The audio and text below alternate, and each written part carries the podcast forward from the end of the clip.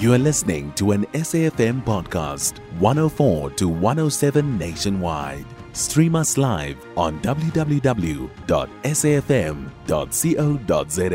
or via the SABC Plus app. SABC News, independent and impartial. Motorists will be paying more than one rand for all grades of fuel, with diesel expected to see an increase of between one rand 96 and one rand 93 per litre. But will the taxi industry refrain from fare increases despite the rising fuel cost?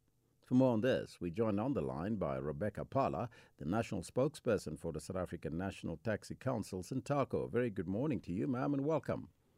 Thanks, Elvis. Good morning, and to your listeners. Now, all these increases are going to hit all consumers very hard, and they come Sure. at a time when most South Africans are feeling extreme financial pressure. What impact will this have on your members as Santaco? It's going to have a defeating impact, especially because this hike is coming shortly after the one that was recorded just recently in the last Mm. month. And you would remember when we had an engagement at the time, we were saying that the taxi industry does not want to be seen as reactionary and, uh, you know, hiking our fares as and when there's a fuel price hike. But the reality of the matter is we're now really being pushed tightly into a corner, whilst fully understanding the reality of the financial pressures that South Africans are facing, which you've already spoken about. But I want to first also clarify that the prerogative of fare hikes is actually that of taxi associations. As a council, we only but advise.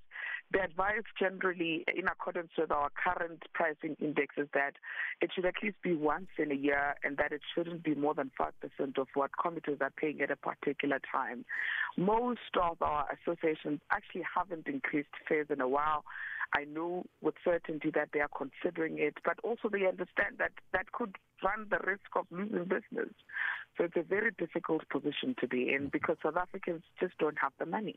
But what are you hearing on the ground, especially from the associations of their plans, perhaps looking at the, the various increases from last month and now again, uh, that they might increase those fares due to these fuel related reasons? Sure. Look, majority of our associations are considering it. They are also just speaking to some committees to get a sense of exactly what the situation on the ground is. I was having an engagement with the leadership of some of the associations in Johannesburg, for example, some of the popular routes, and some of them were saying they haven't increased since 2020 because of the reality of the matter. And I asked them, "Are you considering increasing now?" And they said, "Probably not." Because the reality is that they understand that that could mean them losing business. So we can't necessarily say that we're expecting a lot of our associations to increase, but some might really be compelled to. Now, would Consa- uh, Santaco consider perhaps barking on a shutdown to mitigate the rising fuel costs and maybe request from government in relation to what they can do?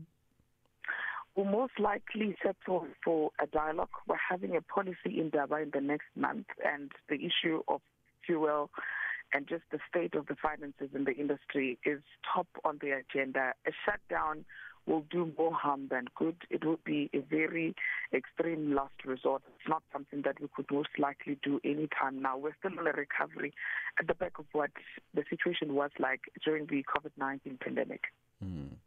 And in general, and I want to take you back to what's currently happening in Cape Town uh, with Yeah. the with the shutdown there that happened, and there's now an agreement on the table. Has that been resolved?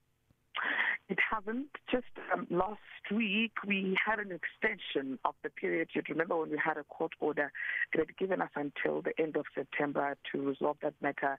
The task team is still in dialogue. We've been given now until end of November to resolve what will be happening if we can agree that only vehicles that are in contravention of the National Land Transport Act should be impounded, as opposed to some vehicles being impounded after a fine or, or, or a committed sort of um, offense, which could be a fine on the part of the driver, is taking place. So the dialogue is still continuing. We're quite hopeful that we will get to an understanding by end of November.